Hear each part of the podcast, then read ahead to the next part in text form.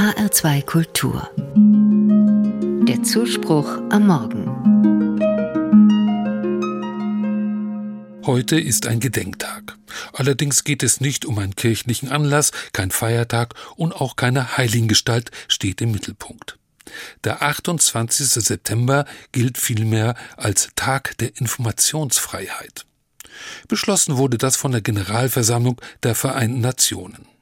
Das war 2019, so dass der Gedenktag in diesem Jahr zum fünften Mal stattfindet. Genau genommen hat er einen anderen Namen. Er lautet Internationaler Tag des allgemeinen Informationszugangs. Ein komplizierter Titel und ein wichtiger Anlass. Grundlegend ist der Gedanke, nur wenn alle Menschen die Möglichkeit haben, sich ausreichend zu informieren, funktioniert die Demokratie.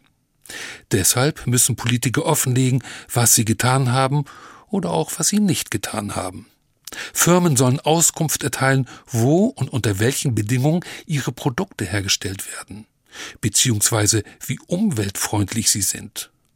Und im Supermarkt will ich wissen, was in den angebotenen Waren wirklich enthalten ist. So wichtig ist dieses Recht zur Information, dass es im Artikel 5 des Grundgesetzes mehrfach benannt und garantiert wird.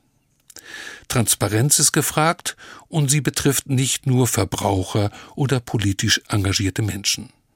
Auch für den Glauben ist das Recht zur umfassenden Information nicht weniger wichtig.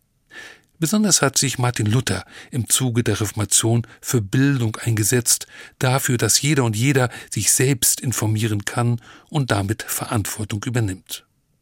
Etwa indem er eine Übersetzung der lateinischen Bibel in die Volkssprache forderte oder in seinen Bemühungen, die übersetzte Bibel dann auch massenhaft zu drucken und in möglichst alle Haushalte zu bringen.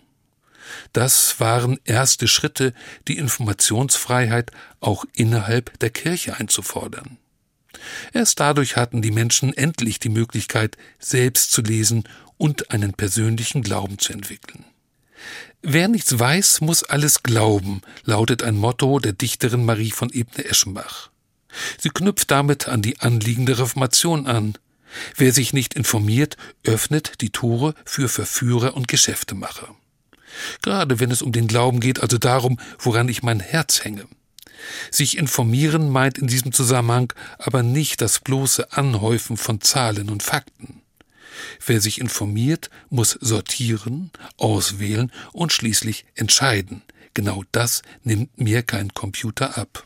Wer nicht alles Mögliche glauben will, muss sich selbst verantwortlich um einen starken Glauben bemühen.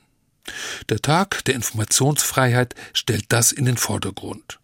Und er ruft in Erinnerung, dass diese Freiheit nicht selbstverständlich ist.